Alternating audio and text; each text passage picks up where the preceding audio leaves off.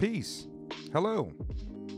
I'm Robinson Mega, and welcome to This Is Not Information, a podcast featuring myself, Polly Rhyme, Maurice, Bernadette, and Christian. It's a podcast where we all hop on from different places and record video and discuss things that we feel are pertinent to our lifestyles, being black, being in Japan, and, you know, a lot of politics, a lot of political talk on there. If you're a listener of The Mega Late Show and you're wondering why I'm coming on and telling you about another podcast and why it's on the Mega Late Show timeline, that's because we are just getting started with This Is Not Information. It is a rebranding of Tracy Jones' original podcast with us, which was called The Fire This Time. Since Tracy is relocated back to the States and is trying to get himself established, he wanted to take a hiatus on the podcast, or potentially not return to it. And since we were all really hyped to continue our conversations with each other, we decided to rebrand and to start This Is Not Information. We will be doing content every 2 weeks and releasing it, and until we have an established place to place the audio version of it, I'll be dropping it here on Mondays on the Mega Late Show timeline, SoundCloud timeline and such. So subscribe. If you're here purely for This Is Not Information, thank you. Welcome for the first time. And if you're a Mega Late Show fan, definitely continue tuning in. I feel like these conversations are more fleshed out versions of what I barely touch the surface on when it comes to politics. This is going to be the last time I give an introduction like this. This is just kind of the disclaimer for the first joint. And yeah, man, this podcast episode, we talk about the election, black vampires, and Black Planet. Peace. Also, this beat is by Soul Dope 95, my guy from the Inland Empire. Go check him out. So yes, you are welcome to the first episode of This Is Not Information podcast with Bernadette, Mega, Kristen, Maurice, and me, Paul. So we're going to jump this off. Mega said he's going to moderate, but I guess I will start because he's taking a little break. So Bernie, you want to get into the rules, and then we can do the intros or see how temperature check. Bet. So hello, everyone. So there are 8 rules that I'm going to go over. The first one is that this is a safe space for all of us to come together and express our feelings and opinions related to Japanese culture, as well as our interest in a much broader Asian culture. Number 2, please respect individual pronouns, whether they are in this conversation or not. Number 3, one mic.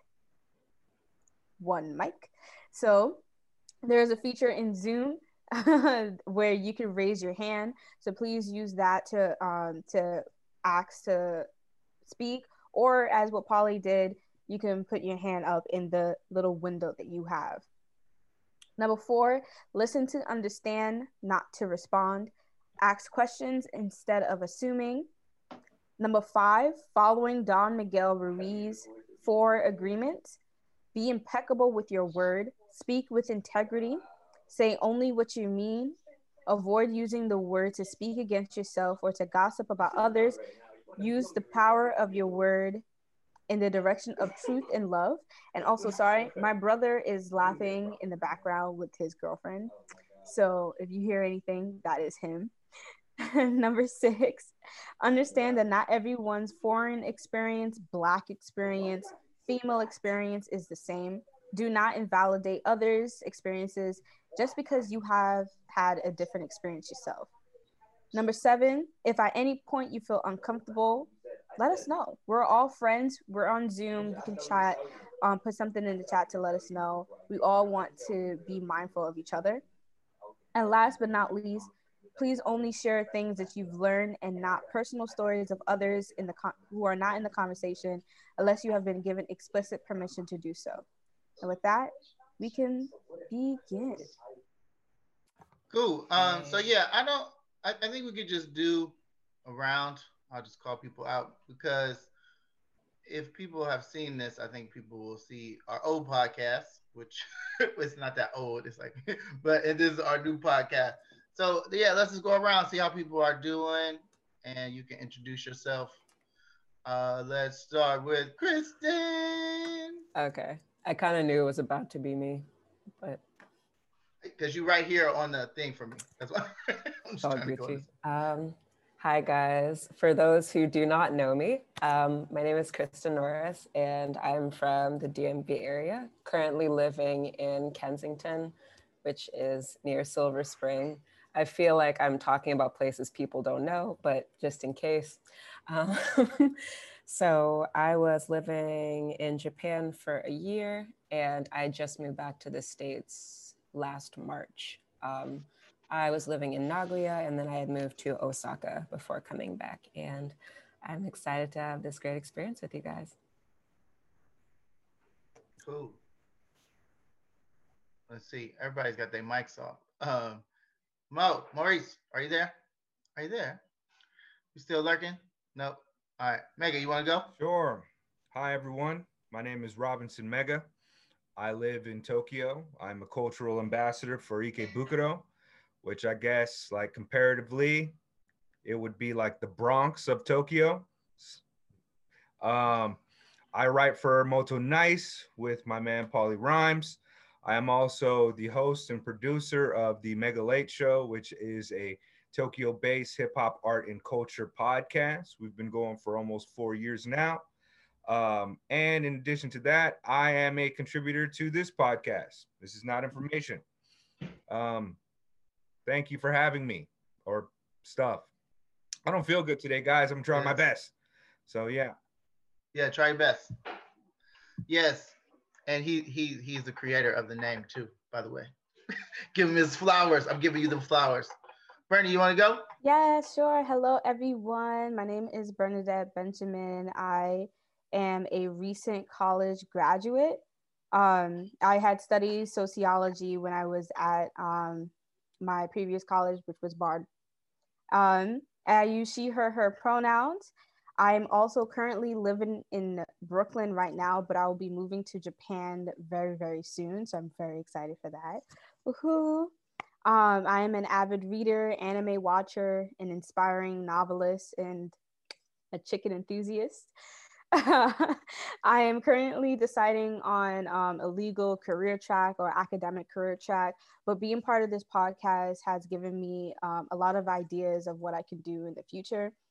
When I go to Japan, I'll be a teacher, so I'm looking forward for this new experience before I actually start off my career. Also, fun fact, I'm like 4'11", so that means I give the right amount of squeeze, because hugging is my passion. So, woohoo! Yeah. Bernie dropping bars today. I got two already. Gonna have to keep. That's because she went to. We'll save it for the last topic. I'm gonna go. All right. So my name is Paul. My rap name is Pauly Rhyme. Original. I write for Moto Nice. I've also been writing for BCJ, which is Black Creatives Japan. Trying to do more of that, as well as I run a school in Honda, which is in South Central Japan.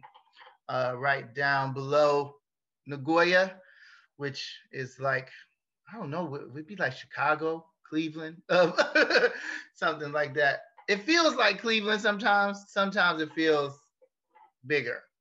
And I moved here from California. My hometown is Cleveland. And recently, because of the election, which we'll get into, I've been using my degree in political science. I am not a Facebook scientists. I actually know what I'm talking about sometimes. And I am the proud father of Maya. And I live in the woods. Now, kind of. I live in the woods. I'm like man in the woods. All right, anyway. So we got three topics, one of which we'll see how that one goes. But the big topic, obviously, is the election / I think we should talk, maybe people who are listening don't always, they probably know, but don't always think about the three branches of government. So maybe we can talk about, break it down to executive branch, legislative, and then, you know, talk about the, I'm about to mess up, Supreme Court. Judicial, that's what I want to say. So just like thoughts about the election that is still kind of going on. What do you guys think? I just want to say that was a shit show. I spent the past whole week not looking at it at all. I moved away from space on Facebook at all. Like, listen, from Monday through Friday, it was all about me, drinking wine, reading, doing whatever, self-care every single day. And looking at the elections was not part of it until Friday and Saturday, when it was, you know, when the race was getting close, and then on Saturday when everybody was like throwing parties. So I don't know, Kristen, where you were at, if there was like people going crazy, but I was woken up at like midday Saturday, because you know the weekends you stay late, you sleep in bed and whatever. Me, my brother and I, we were woken up by like cars like honking excessively because people were just shouting, having fun. People were like, there were fireworks, people throwing beer cans. They went all the way to the end of Brooklyn. How it was light. And I was just like, wow. That's how I knew. I was like, the moment I heard people like, yes, I was like, yeah, Biden, something positive Biden happened. Because it was not like that when Trump happened at all. Yeah, my folks was distressed. It was like for shock. I think I was in shock when Trump ran. I was like, really? We're about to do this Ronald Reagan thing all over again. That's how I felt. Now, what y'all think? What was the response? I mean, the States probably crazy. I don't know about Japan. I'll speak up. I mean, of course, I was happy to see Trump fall from grace, so to speak. I'm still not really convinced that it's all over yet, although it does appear to be that way. I'll feel a little bit more comfortable about it once he finally vacates the White House. But I gotta say, it feels a little bittersweet. I don't see Joe Biden or Kamala Harris as allies to the type of political aspirations that I'd like to see the United States reach, or even global politics. But it's a step in the right direction to a few degrees on various type of issues. You know, materially speaking, I don't think that Trump was completely bad in all aspects of his approach to politics, and I don't. And that's not to say that he's not a cancer, but you know, looking materially at some of the things that he wanted to do and some of the things he wanted to accomplish, I just. Before I start rambling, let me just say that, yeah, it's a sigh of relief, but I'm also kind of grossed out by how quickly people gravitated to Biden and to Kamala Harris as if they were like good for America or Black people. So I find some of it a little bit gross, coming from people who, you know, I don't know, so from people that I thought had different political positions. And I think that the Democratic Party is a shit show as well. But hey, man, at least the kind of brutal approach of Trump is gone for today. Yeah, I mean, man, fuck Joe Biden. That's how I feel. I voted for him. Yes. And yeah, see, look, I knew that'd bring Maurice on. But I went through the both emotions. Maurice, you want to speak on it? Come on, Rick, I've introed you perfectly. I was like, what is that voice? Yes, it's the disembodied voice of your brother Maurice. Thank you all for having me again. I'm just gonna say this real quick, and then I'm gonna head out, and then I'm gonna come back. Since I was registered in California, I had no hesitation in not voting for Joe Biden, just because of the fact that I know, as a Black man in America, the Democratic Party has used me and my people for the past 7-8 decades, since FDR, to enact imperialism, to enact oppression of our own, to enact widespread normalization of the pain and the suffering of our people to maintain the empire of the United States of America. So for me, and I think all of you, most of you all can speak to this, once you get outside of the core of the empire, you know, like a lot of us, you know, I'm talking to some people, you know, just chatting with them, social media, those who haven't lived outside of America or haven't really experienced life as a Black person outside of America, I think it's one of those rude awakenings that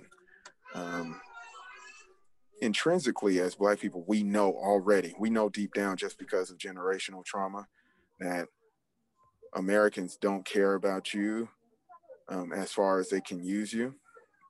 Once you've outlived your usability, then you are easily cast aside. You can see it in many places on the fringes of our empire, you know, places like Guam, Mariana Islands in Oceania, Okinawa. You could make an argument for Puerto Rico, many other places that have served to maintain the borders of our control over the globe and the economies therein. But you have many people that still, like you said, we rush to try to make good out of a shit sandwich. You know, Biden is, you know, I've been saying this since he entered the race last year. You know, it's like he was the worst candidate out of that field, you know, and not to say that any of the people on the Democratic side were really, really good.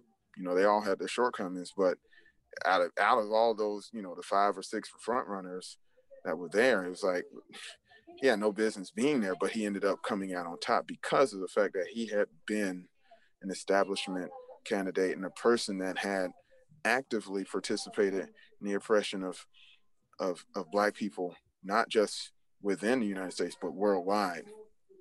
And that's brown people too. You know, we're talking about the global South. So for me, you know, I've been trying to, how do you say it? I want to be nice about it when I approach fellow Black and brown folks and people in the global South about this, because a lot of people are like, oh, wow, I'm so relieved and this is great. But it's like, but why? We're going back to a normal, which is what?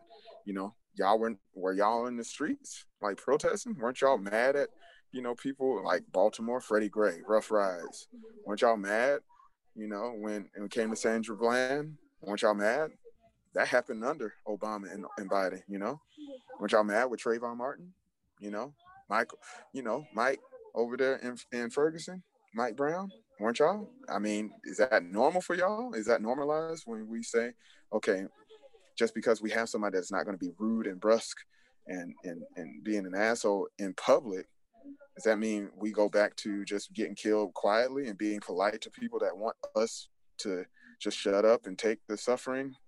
You know, so for me, it's when I found out, when I saw the news that Biden won, it was just like, huh, okay, what are we going to do next? That's the thing that I'm most concerned about, because now those calls that you hear from people on all sides, like, oh, well, you know, even from the left, where they say, oh, we can hold this guy accountable, you know, we can push him left, you know.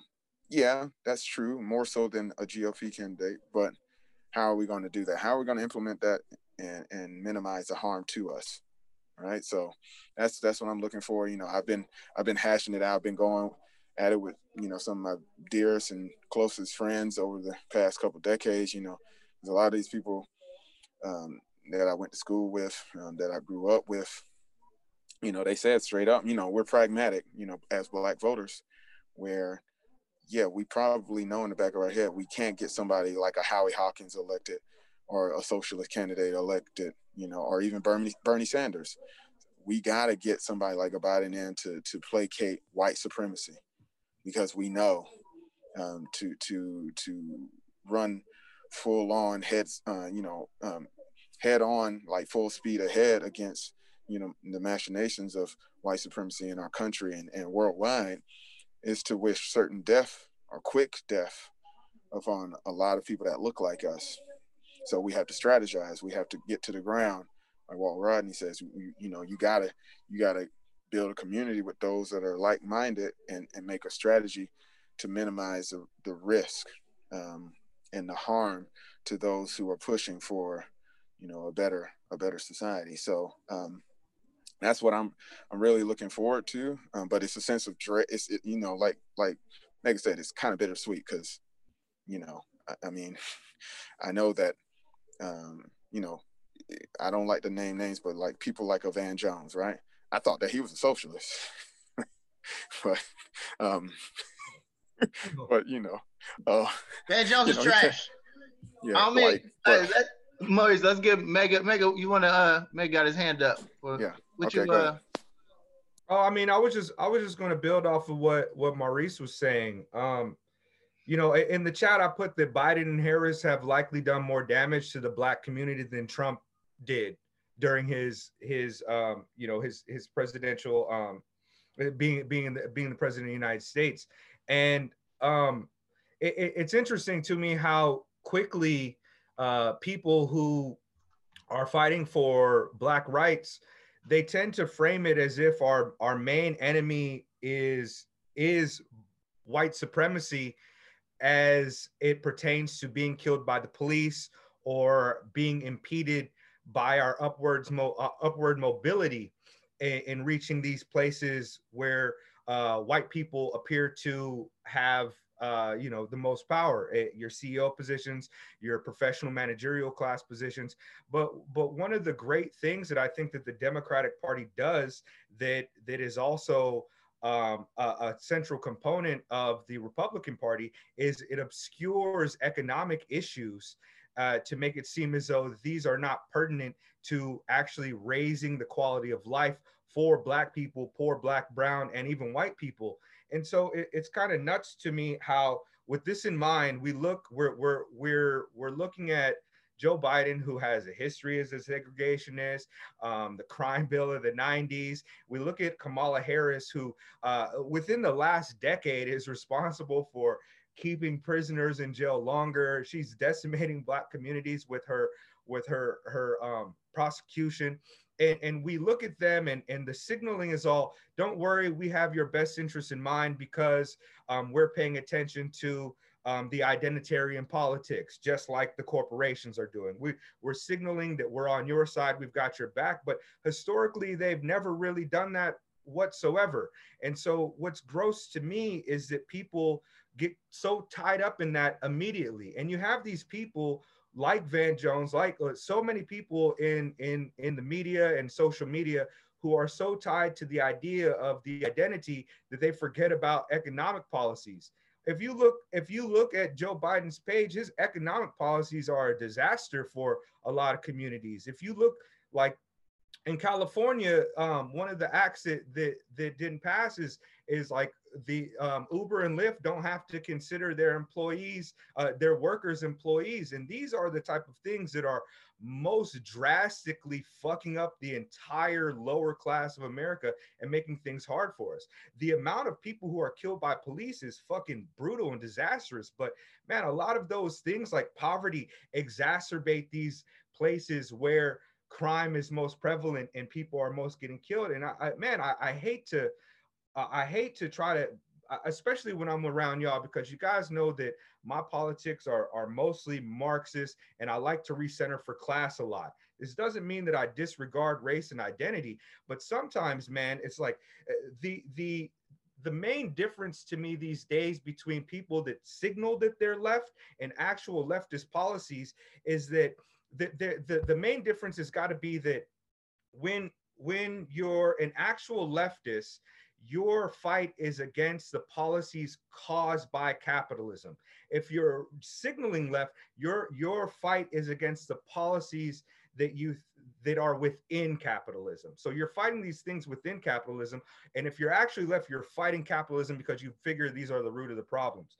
And I see so many people signaling woke, revolutionary, militant politics, but they just simply lack any material understanding of how to even imagine a governing body or a world in which these things aren't the ones that are fucking us up. It's fucking nuts to me. It's fucking nuts to me that the left, the American left, the Democratic Party has obscured this so well to people who would otherwise be socialists, actual socialists or actual communists. It's nuts, because it shows me that people aren't reading theory, that they're not reading theory at all. They're looking for the answers to individual answers. They've wonderfully restructured it so the racism problems are put upon us in the same way that the environmental problems are put upon us, instead of the larger structures that are most contributing to those issues. So, I mean, yeah, I think that's a good. Racism is dope and all, but shit. Yeah, racism, man. Dope and all, but shit. So, Kristen, because I think that's a good segue into what's happening in Congress and with AOC. But Kristen, let's get your thoughts on the executive branch, and then we'll move to the legislative branch and the Congress. I mean, boy, can I even show up mega at this point? No, but what do you think? I mean, you know, we arrange, Kristen, we arrange. That is true, but no, I mean, I really like what he said. As far as, I guess, my whole thoughts and feelings on the election, like, I guess I was just happy to see Trump out of office, because he's just dumb. Like, he's not a good business person and he's not a good politician. So I don't even know why people even voted for him. I was just like, I think more people were happy to see him go than for Biden to win. And that's literally why so many people came out and voted. So in that regard, I'm just happy that we're rid of him, or for the time being, I guess, technically we're going to get rid of him come January, but this dude has lawsuits like being brought into process, even though they're completely baseless, getting all these affidavits. What's that legal term? Bernie, can you help me? Affidavits? Yes. Sorry, I'm drinking a little bit to ease my nerves. That's what I do. For the 21 and up crowd, we love it. You know, drink responsibly. Yeah, like just things like that are just baseless. And I'm just like, I mean, bro, if you're gonna like bring up all these lawsuits, at least have some like hard facts or like cold, hard evidence. But that's like a whole nother topic. It's funny because the Black people in Georgia really showed out this year. Like Stacey Abrams was like the forefront of just like mobilizing like the whole Black community into voting. And I just think that shows that when we want to, we really can mobilize like the youth and like our entire group out there. It's just that I feel like we need to educate our general population on how government works, okay? Yes. Because I also feel like a lot of the younger generation, especially, they don't understand how local politics plays into, you know, the bigger politics as a whole. Like, of course, like you're going to vote for the president and, you know, the executive branch is an important part of our entire government system, but it all starts at the local base. Like you need to be thinking about like what senator's policies you like, what this governor does and what he or she is going to do for the community. Like these are the things that we need to educate the youth upon. That way they can become more active in politics and they actually know what they're doing. So, anything else? Yeah, I mean, I think, you know, and we can talk about that more in terms of, it kind of connects to both of what Mega said and what Kristen said as far as identity politics and how Trump is just the worst. So Democrats were able to capitalize and say that we're less worse, but they're still working within the frame of capitalism. They're not really moving left, right? They're saying they're more progressive. Even Biden yesterday on Meet the Press, Biden's campaign manager was talking about, we have the most progressive, you know, platform ever, right? And that's not saying much. It's just saying that we've moved a little bit because you know, before everything, you know, Obama was a centrist. You know, you look at Bush, you look at Trump and populism or Trumpism. And so even to move just increments left, right, and put a face on it, right, and put this face of Black women on it, we have to see, right? And I think like what Mitt Romney said was, people voted for Biden, but when you look down ballot, they voted conservative. And so I'm wondering what you guys think about what's happening down ballot. So, you know, Megan talked about Uber and what's happening in California. So I voted for all these things in California, more of a progressive agenda, and, and a lot of the progressive things failed, right? And if you look at, for example, the Squad and those people who were for Medicare, they won, but the people who were anti-Medicare, they lost, right? And so in some of those places that are a little more conservative still, those Democratic candidates are losing. Yeah. So I'm wondering what you guys think, because the majority in the House is less. And you have that runoff in Georgia, which again, Georgia is very important. And I think, you know, this idea that, you know, that coalition that includes Stacey Abrams, and there's a couple other names that people have posted on Twitter, is still very important, because without a majority in the Senate, you know, with the smaller majority in the House, you got a majority in the Senate, you got people like Susan Collins, who they're thinking maybe she will go with the Democrats.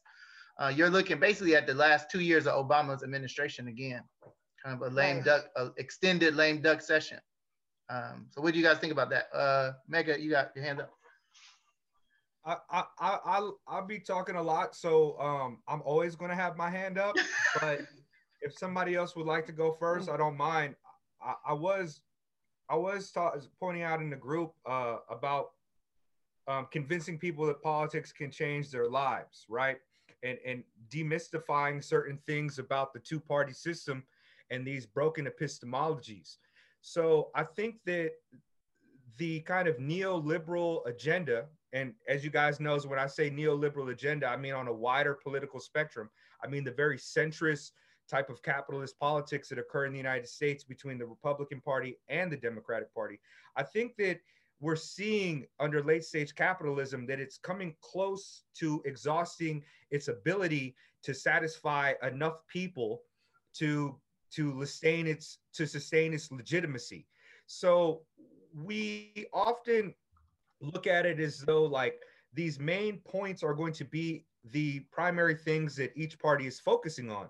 But more since after Trump, I think we're seeing the ways that the two political parties are kind of reworking themselves. And one of, like I mentioned in the chat that Trump's turnout from all ethnic groups of people was more for him this time.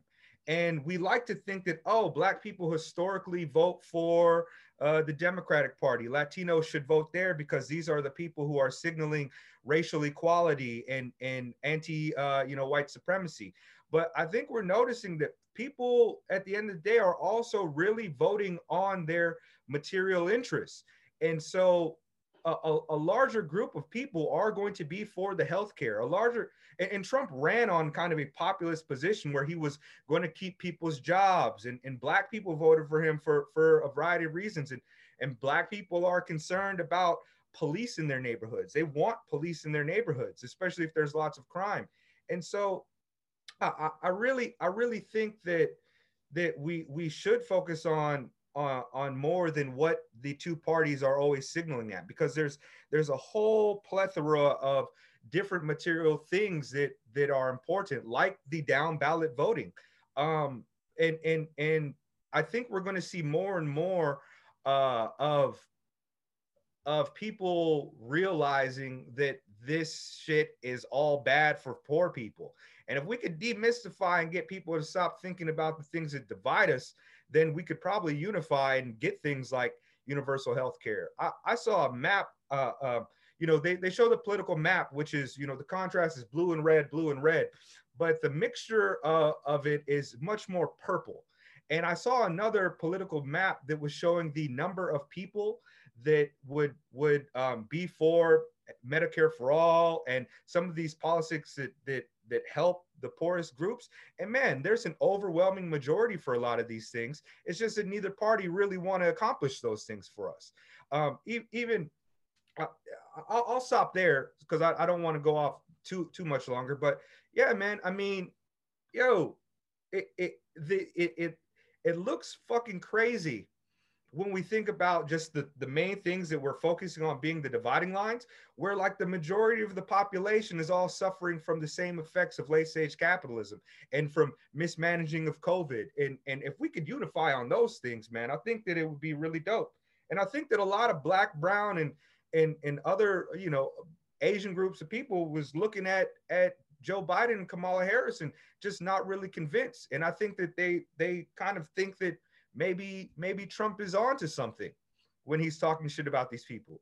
So I don't know what to call it. What do you guys think about Black votes for Trump? Chris, hold on. Kristen says she has something to say, and then yeah, I got an opinion on that. I know Bernie do.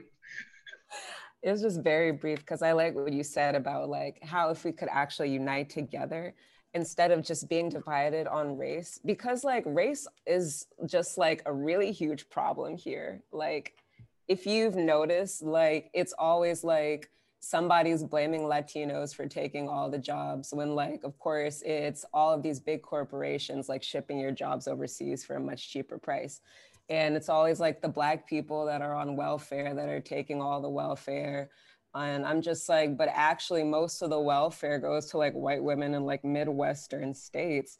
So it's just all this misinformation that is going to, you know, each side. And it's ridiculous because it's like, if we understood that we're all suffering in the same way, like we literally could just pull up and be a powerhouse, but like nobody is doing that. So I just wanted to agree with Meg on that. That's all.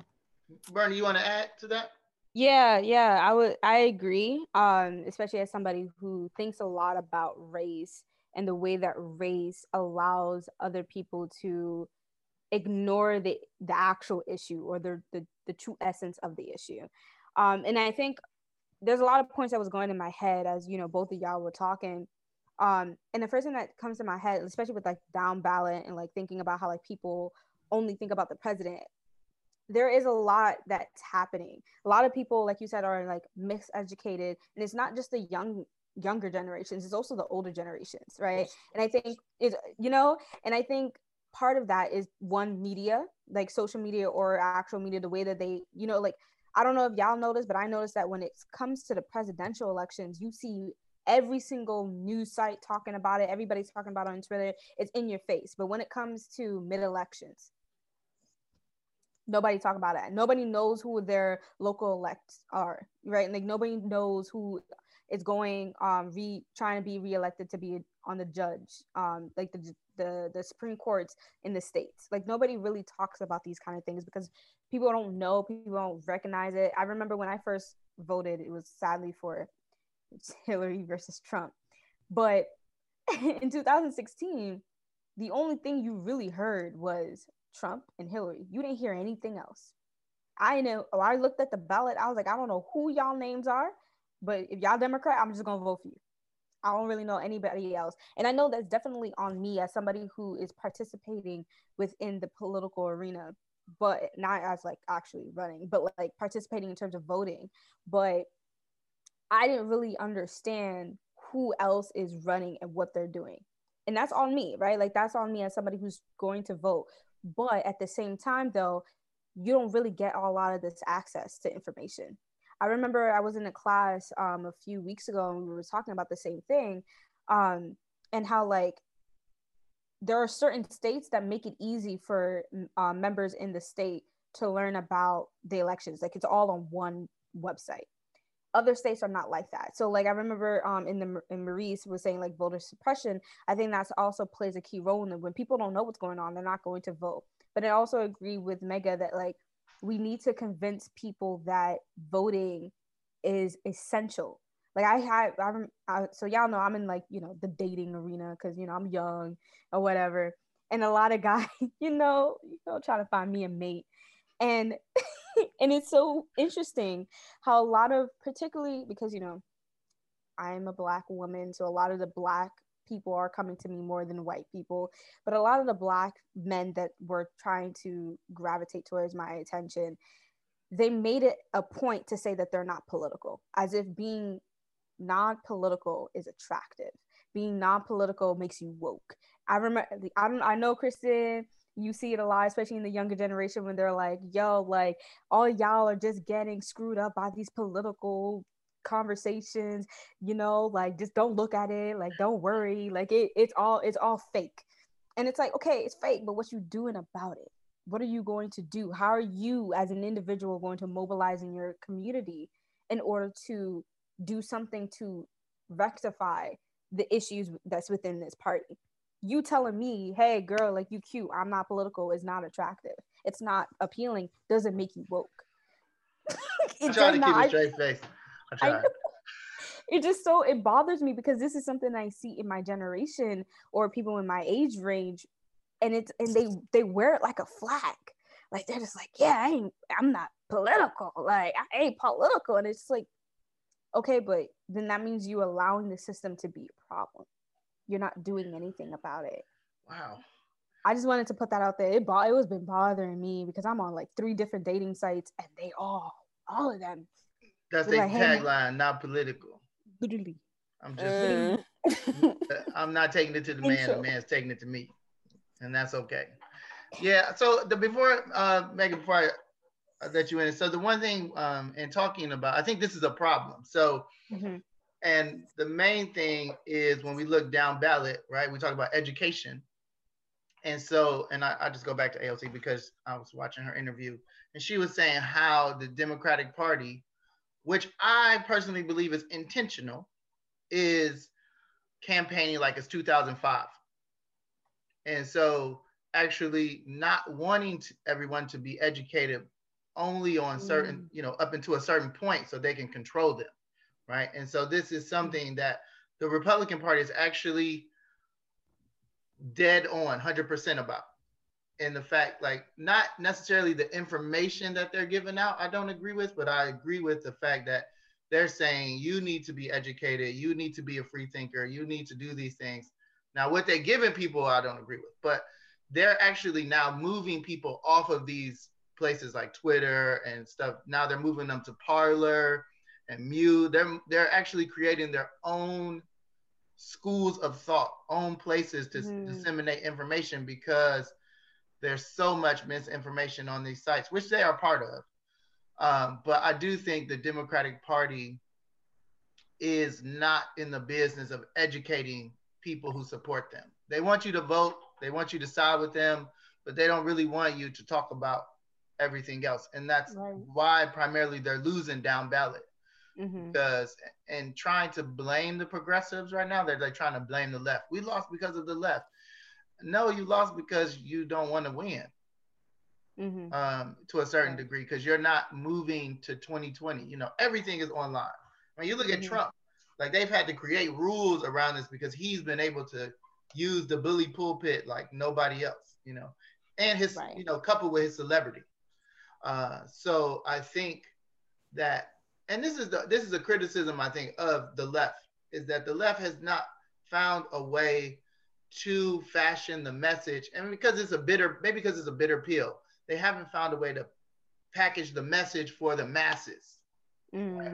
In a way that the masses is like, yo, being non-political is not the cool thing, being left is the cool thing. You know what I'm saying? Like, being in a way that maybe W.E.B. Du Bois and those Paul Robeson were able to galvanize Black people, because there were way more communists in that era, even, and that was during the Red Scare.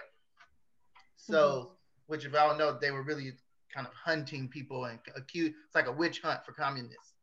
And lots of Black people were in that movement and received that. But Megan, yeah, before we get to Supreme Court, what you want to add to that?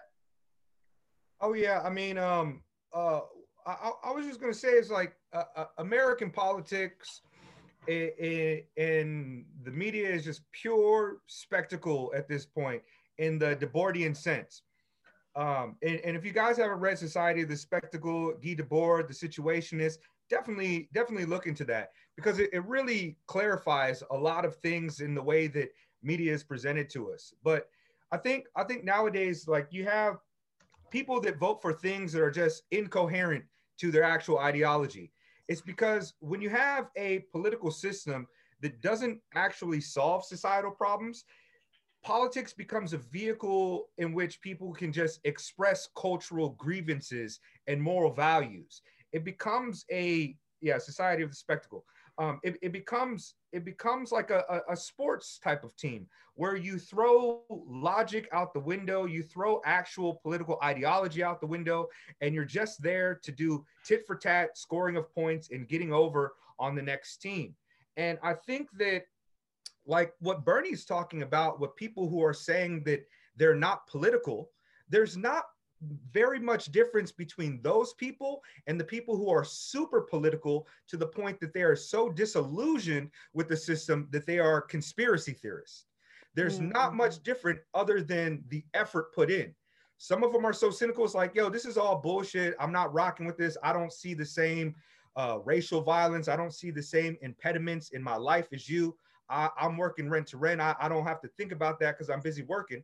You got that segment. And then on the other side of it, you got people who are so deeply entrenched with the bullshit. They see all the bullshit. They're keeping track of the bullshit. And it just makes them feel as though all of it is fake. And it's kind of why conspiracy theory always formulates on the right, because the right is, and it's not a conspiracy theorists never come from the left, meaning the communist socialist spectrum, because the right is invested in the idea of capitalism working correctly. If you can root out all the swamp and all the problems within capitalism, and that's not too far-fetched from people who are capitalists that think that if we can just get rid of lobbyists, if we can get rid of the money, if we can get rid of all these exploitive things, and capitalism and the American dream will run perfectly smooth.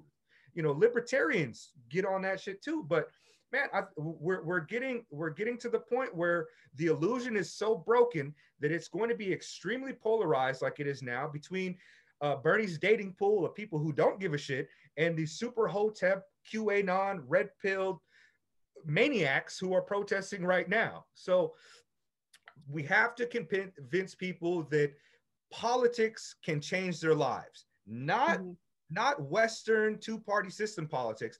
We have to convince them to study, learn the difference between the two ideologies, structure it so they understand what the fight is against, and form coalitions, build cadre with people who are like-minded, and stop segmenting and breaking things apart to the point that there's no unification.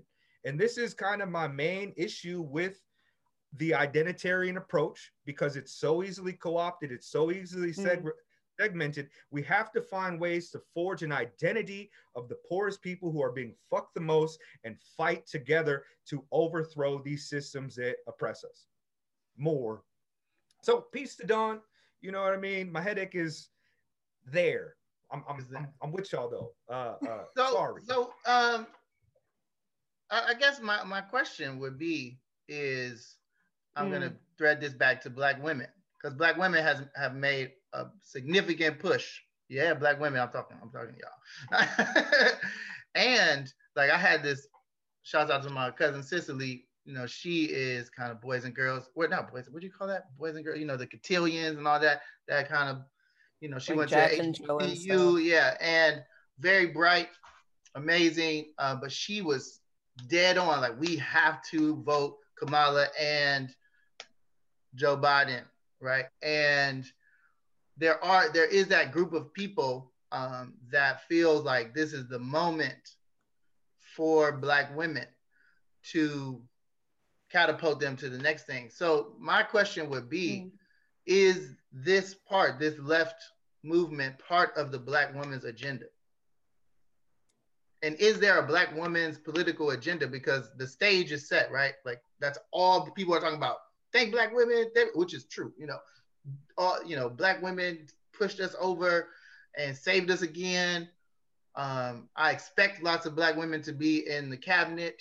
When I look at the COVID task force now, there are 2, I believe, Black women there, as well as a couple of other POC women and men. So, and down ballot, you see a lot of Black women. So I'm gonna ask Bernie and Kristen, and then we can, also get into this. What do we feel is the Black women's agenda? And is it left? Is it middle? Is it right? Where is it? Deep. Bernie? No, I'm thinking, because my initial reaction is that it leads left in terms of progressive.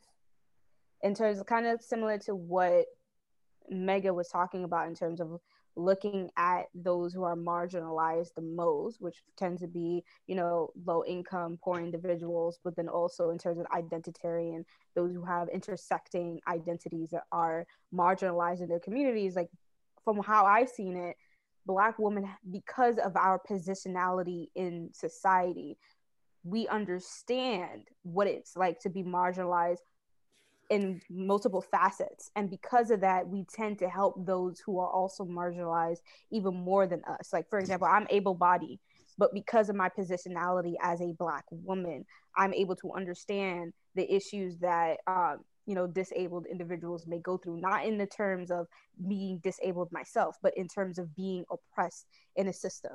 And so because of that, I see it as more of, because of our positionality, we can speak for more than one individual or types of individual.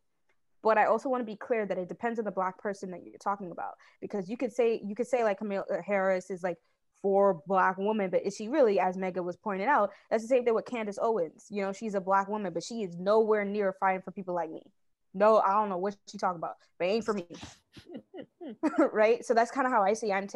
In terms of like the larger group category as a Black woman, our positionality allows us to do that same, you know, the forging, the coalition building that Mega is talking about. Like, we can cross to other communities because of our positionality. I'm gonna stop there. I'm gonna let Kristen go, but that's the first thing that came to my head. Actually, that's a really good question, because to be honest, that wasn't really a prominent thought in my mind until you asked that question. But I guess it would be similar to what Bernie was saying. What I feel like is nowadays, like, the Black woman demographic is so varied. Mm-hmm. And so it's kind of hard to pinpoint if, like, as a whole, this is where we're going, because, like, there are a lot of Black people in, not Black people, there are a lot of Black women in HRSA, for example. That is the Department of Health and Human Services. And that's, like, you know, a health department. Basically, there are a lot of Black women because, well, first of all, I've been to their office like 10 times and I can see it. And they also did like polling, and basically they comprise of about 46% of the entire department. And it's funny because, like, you meet a lot of women who are like deputies and chiefs within branches in that department. And there are a lot who do want to, you know, provide good healthcare options for, you know, low-income communities, Black communities, of course, but they also want to, like Bernie said, they want to care about, I guess, intersectionality as well. So they care about, you know, other disadvantaged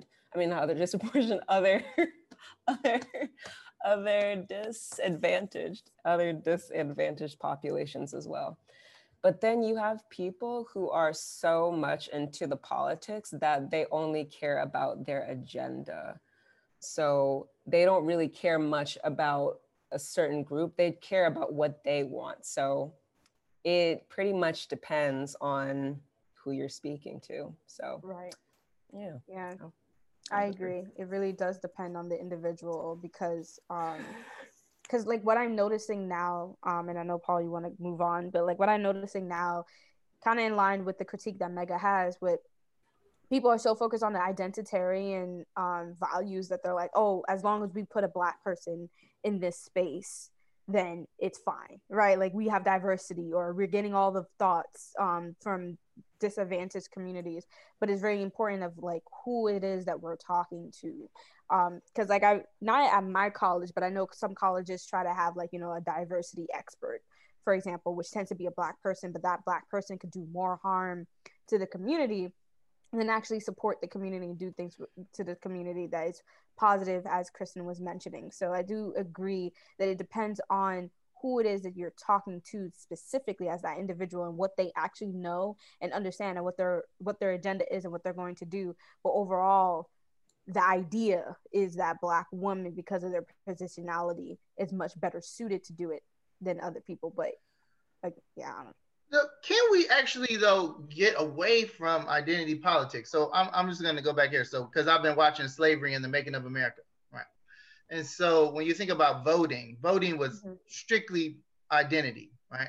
Voting, when you think about three-fifths compromise, that was definitely a policy based on identity. And if you don't know voting, before you had to own land, you had to be male and white, right? And so, yeah, and class. So and even when you go back to John Locke, life, liberty, pursuit of property. So when we criticize Black people or Asian people or POC people for being identitarian, politicians or proponents of identitarian politics, is that without recognizing that most white people are playing identity politics from birth? Or they're benefiting from identity politics? Mega, go for it. That's why I'll bring it. Get it, bro. I think there. I like to clarify this because sometimes when people hear me talk and recenter things to a different umbrella than essentialism and identitarian politics, they think that I disregard these things. Which it's strange to me because. Anybody that knows me knows how extremely pro-Black I am. I was a 5%er, nation of the gods and the earths. And that is a central component of my personal ideology. And I believe racism and white supremacy is something that we need to fight head on. Also for the rights of all other identities, you know, white folks in positions that their identity leaves them fucked up. And you know, the LGBTQIA, all of it, right? But here's the difference when it comes to discussing the material conditions of politics when recentering them only to identitarian politics. A lot of times when we only focus on the identity, we lose track of exactly what it is we're fighting because identity is so nebulous. You know, the reason that 50 Cent and Lil Wayne are voting the way that they are is not because they have been confused by white supremacy. It's because they reach a certain segment of class where their primary focus is the material conditions in which they live.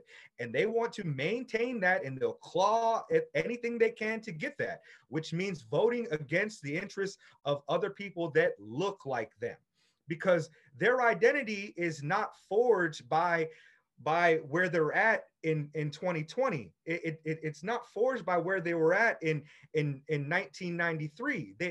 There's a central change there to who they are. So when we talk about identity, we have to look at those material conditions, and we have to look past some of the things that only race-based analysis will show us. If a lot of times, like a Stacey Abrams is a superwoman that's going to save America, and you know, Black women in general are going to be the pack mules of, you know, the reformation of the American experiment. I think the zombie kind of represents that too, you know, because if you look at the practices of people who used the spiritual world as a site of resistance. It's like Obeah or like Capoeira, Ngolo, any of these types of things where you say, okay, for example, like with Capoeira or like Ngolo,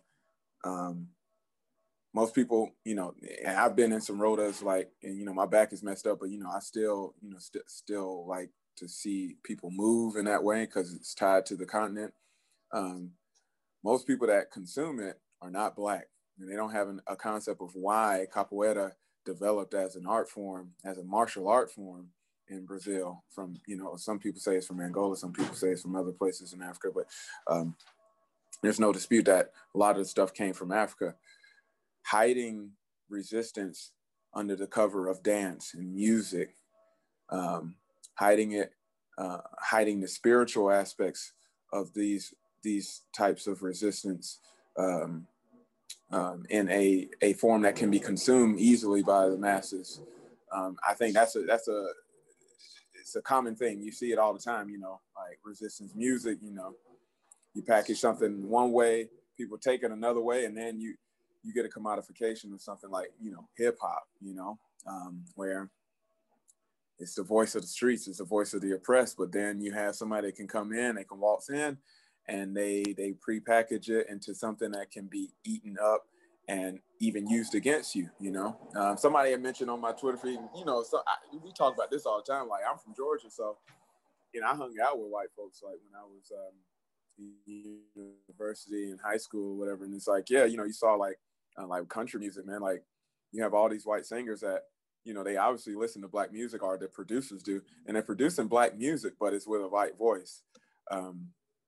So you have this phenomenon of, like, you know, like an Elvis, where, you know, most people don't get, like, he is doing black music, but we have to package it in the same way. Same with vampires, you know, like the dispute is with the black vampires that it is one of the first vampire stories, but you don't think of, yeah, like Mega just said, like, you don't think of, like, black people when you think of vampire. You think of, like, Dracula, like some old white dude, like, you know, afraid of his own reflection or something like that, or like, you know, you know, Mary Shelley, you know. But it's like,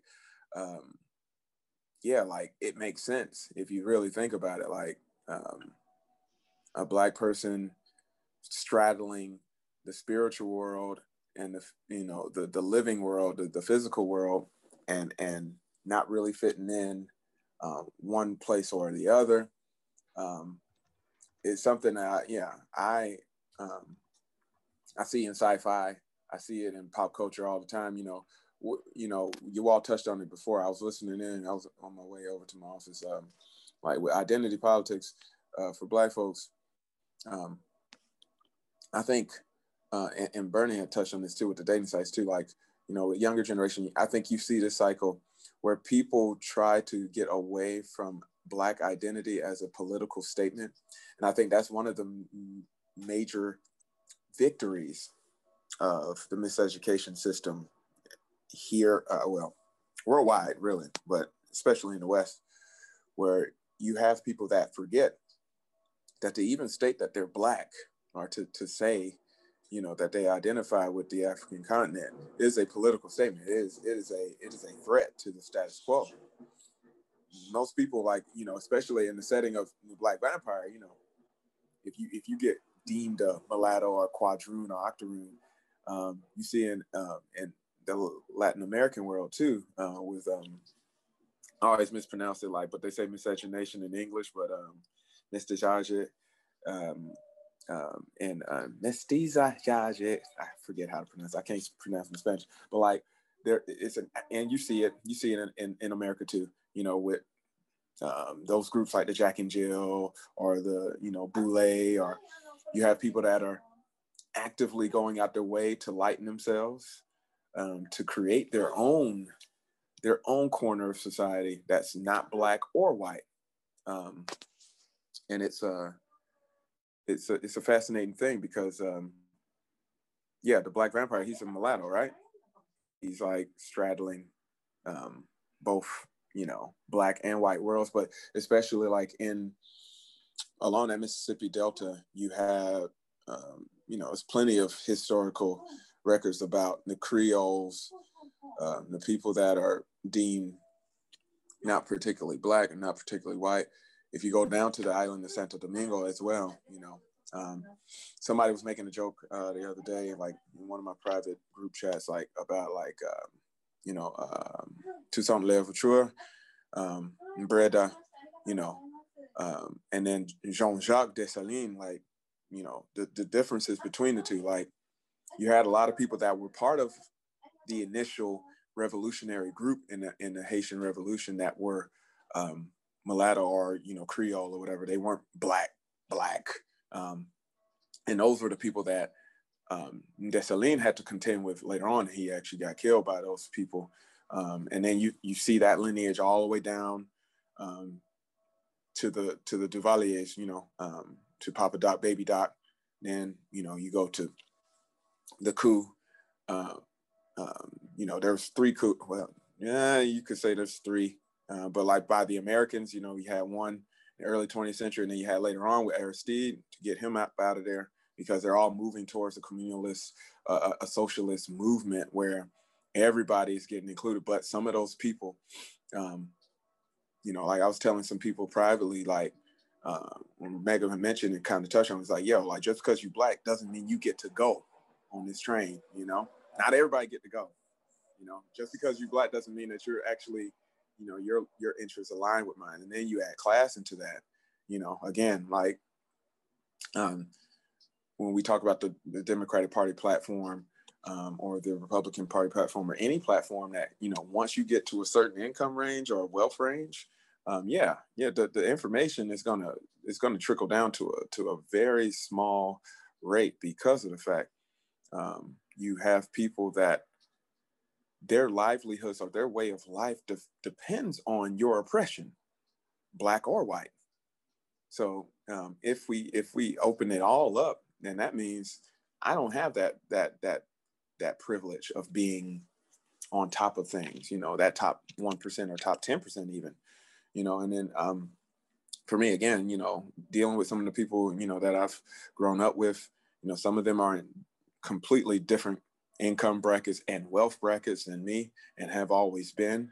And it shows now, you know, like with the death of Ruth Bader Ginsburg, you know, the reactions of, you know, Ruth Bader Ginsburg dying, it's like, oh, like there's gnashing of teeth and long singing songs and holding flowers and vigils and all that. It's like, yeah, it sucks that she died, but like, dog, like, what did she do for you again? Like, she did something, but like, materially speaking, like if it wasn't her, like somebody else could have done that.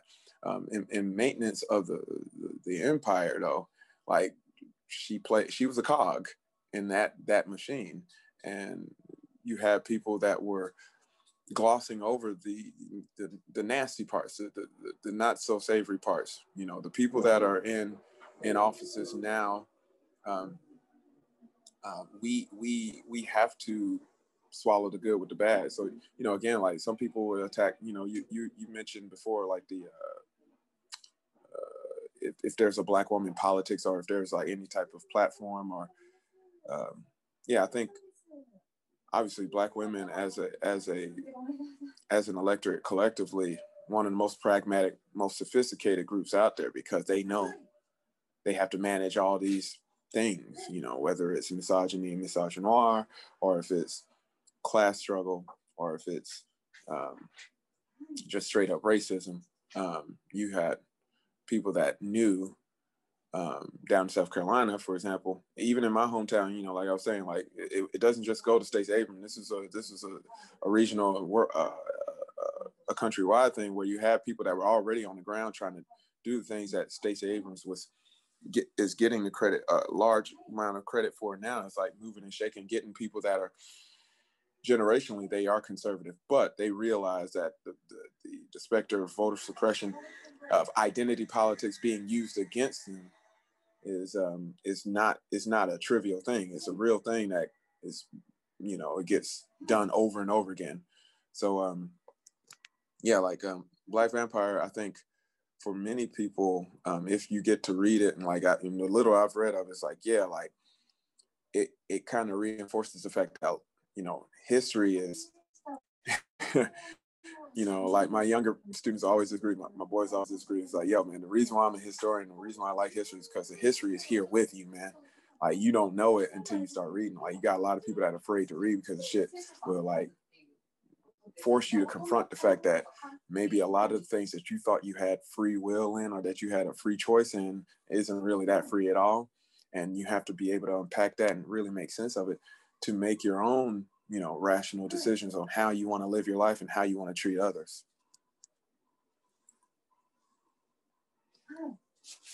Muted. No, yeah, I think. I thought I was going to get to talk about Blade and shit, but thank you for dropping that knowledge, Maurice. I mean, he went, yeah. I love it. Maurice be having the jewels, man. He come in and out like a robbery. You know what I'm saying? He be having the jewels. And then with that, I'm like out again. So, okay. You know, I love this. Dude, he be coming from the fifth flow. Y'all know that reference to Martin. I love Martin. Bro, man. No, but I think it's cool. We should talk about Blade. Maybe next time we can talk about Blade, because they're about to reboot Blade. Why? Blade is tax evasion.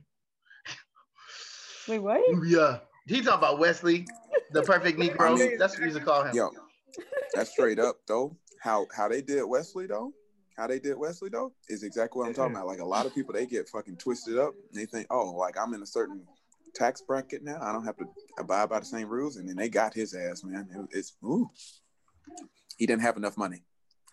I mean, he was that's all.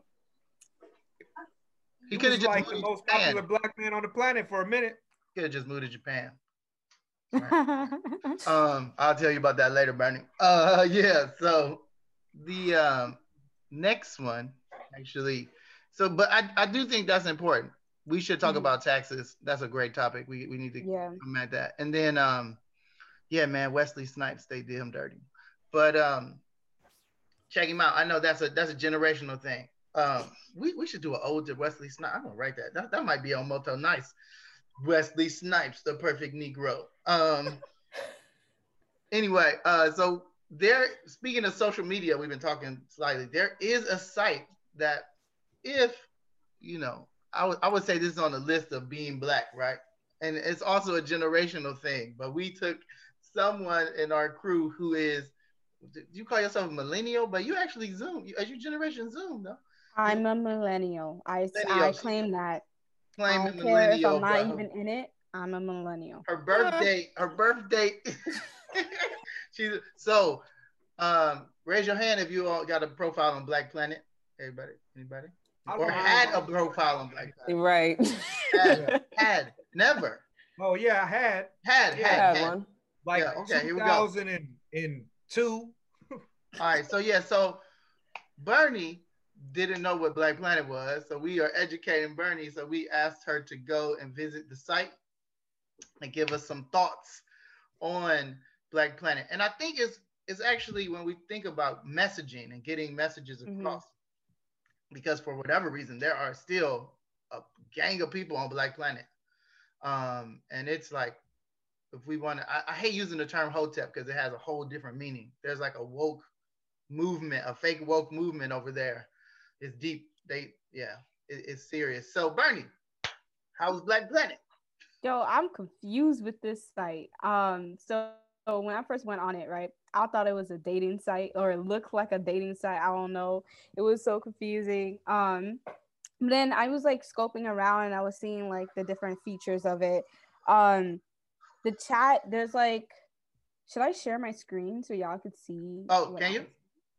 Let me see, because you have to give us access. How do I do that? I was just looking at the site just now for the first time in 15 years. Mad different than it was when I was on there. Really? I mean, I think I was using AOL online, America Online, when I was using that. That was a long time ago. How can you text me? How do I go to my settings? All right. Yeah, you go to your settings on your Zoom settings. And it allow your participants to share this. Is the settings here? Oh yeah. Participants. And then I just see people, woman, not female, sorry, that's derogatory. I just see women. I don't know any of these people. This is why I thought it was a dating site, because I was like, yo, Mega's having a field day right now. I don't get to see all these queens out here like that. Let me just calm down. Bro, you look like you're about to drool. 153. Yeah, there's some likes on here though. I appreciate the finer things in life. You got the books. Why she got the books right there? Is she pregnant? Who? Oh no, that's her knee. Oh, I was about to say, hold on. Man. Maurice Hayes is so toxic. No, Maurice changed. He put his black. Is that your Black Planet profile pic? He changed his pic as soon as with the Black Planet. Is that an automatic response? Yes. Yes, I'm not available. I'm watching. Hey, he's like, this is my Black Planet moment. Yeah, Okay, Bernie, we live in Japan. You gotta stop this. This is. I'm gonna just not say anything. Yeah. Let's go somewhere else. Dope. Hold on, So, how about those? Those Yankees. Yes. Where's the What's the dope? Can you go to the dope? Click on the dope, Bernie Ben. So you in the trending? Can you click to the dope? There's a dope tab. Okay. The dope. Hey. What is the dope tab? Happy born day. There to is myself. A dope tab. I will definitely be getting Black Planet, right? Yeah. So who owns Black Planet now? Wow. Who owns the site now? I have no idea. Good question. Wait a minute. Look in the popular post for all the ignorant. What is that? What that? Oh, can I move y'all? For all the ignorant Negro sellout Trump supporters on BP, did you fools know that Trump and his dad did not rent to blacks in 1973? Google it. Oh.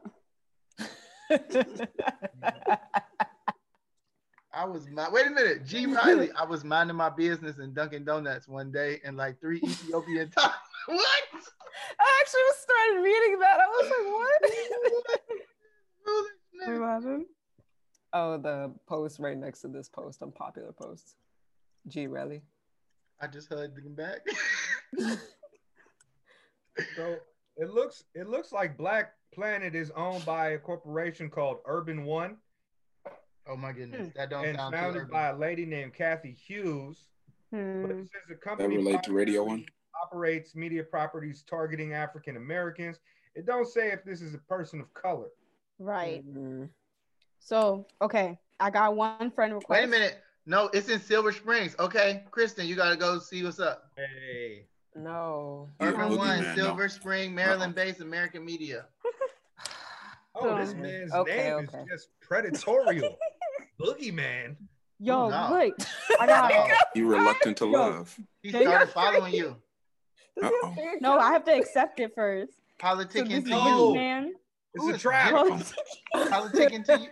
What? Oh, here we go. This man is about his politics. He politicking to you. I don't know about what? No, it's hip hop because he spelled it wrong. Reluctant to love. These are the people who. These are the people who looked at my account. Gina Brain. Gina Brain. Let's look at their faces. Doesn't he look like Umar, Dr. Umar, like a 50 Cent version of Dr. Umar? He got the Earl Grey's going. He might be from Philadelphia, Miami. No, he's from Miami. He Haitian. Hey. No. Bernie is like, we're not claiming that. He's definitely he voted for Trump with those shorts on, bro. I was kind of looking at the very bilateral sideburns on the third picture. Yeah, he got the Earl Grey's going. That's old Black Enterprise looking at. Well, Kathy's husband on the update, y'all. This brother was shining, man. He looked good. He looked healthy. Go ahead. Look, Kathy's husband is black, so I found that out. He's shining. Nice. He's shining. But Boogeyman, Daddy Tiger just hit you up. 3 seconds. Go back, Daddy Tiger. Daddy Tiger.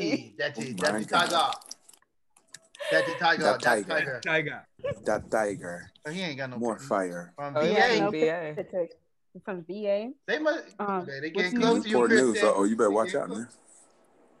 He's not been posting shit. I didn't post nothing, so I'm like, what are y'all following me for? Come on, Bernie, you gotta post something.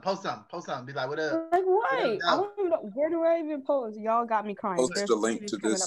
Post the link to this episode. Be like, is Brooklyn in the house? Are we? Wait, where's my? How do I go to my actual profile? It's not very user friendly. I think you have to press Bernie then. Okay. There you go. Kristen, Kristen be on here every day. She's like, you gotta go. Don't do me like that. Daily affirmations. Mind you, I got 4 followers already. You got 4 followers. You see nothing. That profile pic. Look at you shining. Look at that. You look fire. All right. You look like you know. Go ahead and post it. You looking for a man that will politic with you. Stop trying to sell this man to Bernie. I'm looking up Kathy. Where Kathy making money? Should I get you sweating again, Mega? Oh my God! Should I get you sweating? I'm appreciating this like I would a beautiful scenery. Look at it! Wait! Stop right here, and right there Kamala in the middle. Harris. Look at that pink man. Hey, Kamala, go, Kamala Harris on Black Planet. Oh, click on Kamala website. Yes, Kamala. Yeah. All right, okay. By the way, Kathy Hughes is Black. She's from Omaha, Nebraska. But okay. Also, there's like a chat thing. I don't know. BBW. Why did today BBW? What? Ooh, no. I am from African motherland. Please, I need your friendship. What's that? You got that 419 going. Wow. Wow. Oh wow. Oh wow. You call him ass Dusty? He put his number out there just like that. You said sweep my ass. Wait, what? Huh? Because your ass is dusty. Yo, wow. About to make me an account. We gotta, this should be the end of our segment every time. Just go on Black Planet. Yes. Oh, we, yes. I'm confused. Teach me. Wait. There's 20 something. I don't know what this is. What is all that? Yo. That's too much. Like, overload. He's got the two Tucker Moon profile. There's 30 somethings. I don't know. This person keeps coming up. So Bernie. I was like, okay. What? Bernie, go to Kristen's old page. Kristen, what's your page? How do I find you? I don't remember what it's called. Can you search like people as opposed to? Maybe you could. I don't know what my page is. I think it's probably wrong, but look, I don't know if I can like search. People. Browse right there. Browse. Who that top left right there? Where? Oh no. Huh? I think they changed it. It's not user friendly. I think if you click on. Wait, why are they putting people's zip codes on here? If you put browse, see right there underneath the. You know why, Christian? You already know why. I don't want my. No, you close. You within striking distance. Go where, Paul? Can you go to browse or go to search? I did. This is browse. Oh, what about search? This is search. It says female. So there's two browses. Why is there two browses? Paul, I don't know. Y'all told me to go out here. I don't know about it. I'm about to do some research. I'm gonna find my Black Planet. I'm on my phone though, because they want me. I'm not downloading the Black Planet app. Could you imagine having the Black Planet app on your phone? Somebody, let me use your phone real quick. God. I'm gonna give out you right now. 1 mega. Hey man. Appreciate the beauty, huh? Hey, who is this one? I just saw Opie Cunningham. What is going on here? Yeah, Opie Cunningham. Oh my goodness. Oh, okay. Hold on, I'm about to see. I'm confused just as you all. So what are your thoughts, Bernie? What do you think? I'm confused. I don't know how we talk. I don't know why I clicked that. I'm sorry. That was bad. That was so bad. Okay. Maurice, you didn't see nothing. I didn't see that. You know why you clicked that, Bernie. I didn't. With my finger. Yeah, slip up the fingers. It's very sensitive over here. God is good to me. I don't even know what this is. Wait, in terms of my opinion, like I don't really know what to do. Like it's kind of similar to Facebook in the sense that like, you know, I can make posts and stuff like that. I guess I see popular posts and I can see other people. I don't know how to make my posts private if I don't want people following me. Like here are my followers. 5 Boogeyman is my follower. Sexy Single MD is my follower. Y'all boys. It's your boy, Shane. Don't tell my wife that though. I'm crying. I didn't know you was in Greenbelt MD. What is that? That's up the street. Well, I mean, you are 36, right? Or 37. Oh yeah, we could go with 36.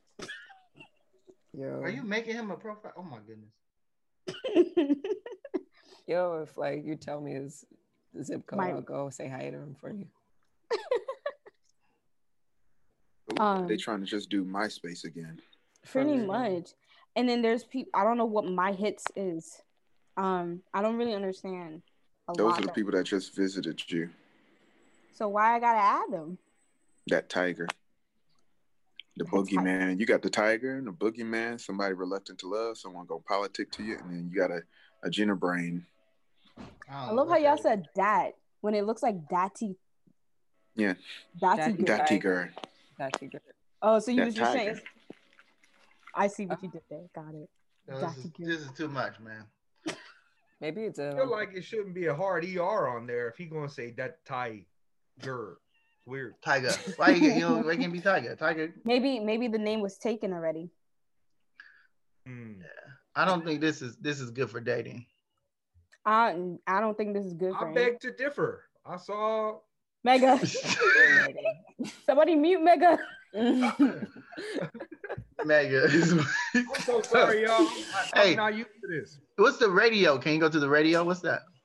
Good question. I didn't check. Oh. What word? Magic. A live stream now. Mainstream. Magic 97.5. We need to get on this. Good job, man. We can put this is not information. Storm. Yo. Give that cool jazz. I used to love when that came on when I was little. Oh my God. I thought it was just me, but this site don't load that easily. When I was on my phone, it wasn't loading. It kept. That's why I went to the website. All right, get out the vote. Here we go. Political. What they say? Get out the vote. They ain't update this. It's a little late. They ain't update this. It's not happening now. Okay. Join us with Kamala Harris, Mary J. Blige, Samuel Jackson. Played for by, I guess Biden spent a lot of money on black women. He cut Black Planet some checks. I'm weak. Yeah, but they need to update this shit though. Yeah, yes. Yes, they do. And then oh yes, here we go. This is what I wanted to see. Wait a minute. Who is that? She hit us with a whole bunch of big words. Complacency, and stagnation. Ooh, this love is so. Well, I'll be sure. Listening to Patriot. Oh, see, watch out for her. Listening to Patriots, Jets, and Westwood one. This little flexing girl, she everywhere. She must know somebody. She all on your page. I got no page to be on. No, look at my dude. All I want to know, Black Planet. I was just reading that.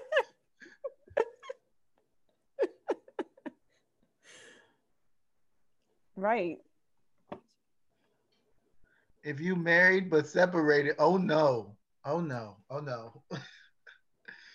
You are married but separated and you want a solid relationship with your new boo, it can't be solid until you get a divorce. Nah, for real. Speaking facts. Hey y'all, I'm sorry to break up the party, but I've got to take off now. Oh yeah.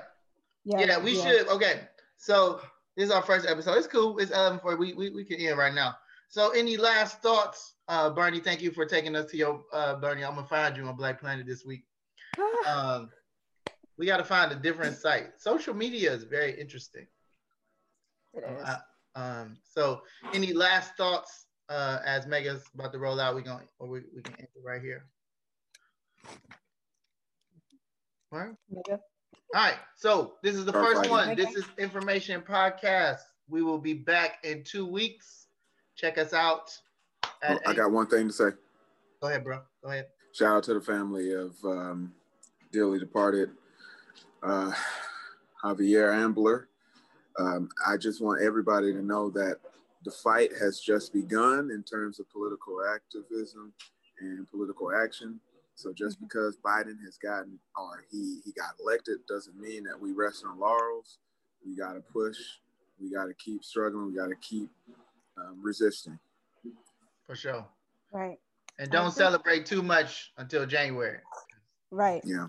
There's a runoff in Georgia. Maurice from Georgia. Yeah, yeah, man. Hey, I'm got my eye on it because I'm raised in Old National, and I worked with the DNC a long time ago, and the blue, I guess you could say, all the Democratic Party is heavy there, but I put in that chat, voter suppression. Like a lot of people have gotten their votes taken or like unlawfully suppressed. So Right. Now that we have gotten rid of some of the obstacles, I mean, we still don't have VRA, you know, in place, but it's going to be very interesting to see if Reverend Warnock and Mr. Ossoff can actually get in, and if they will hold themselves accountable to the people that have lifted them up over the past couple of years now. So I'm watching. I'm pretty dispassionate about it, but still, there's a glimmer of hope. You know, I'm not completely dead inside. So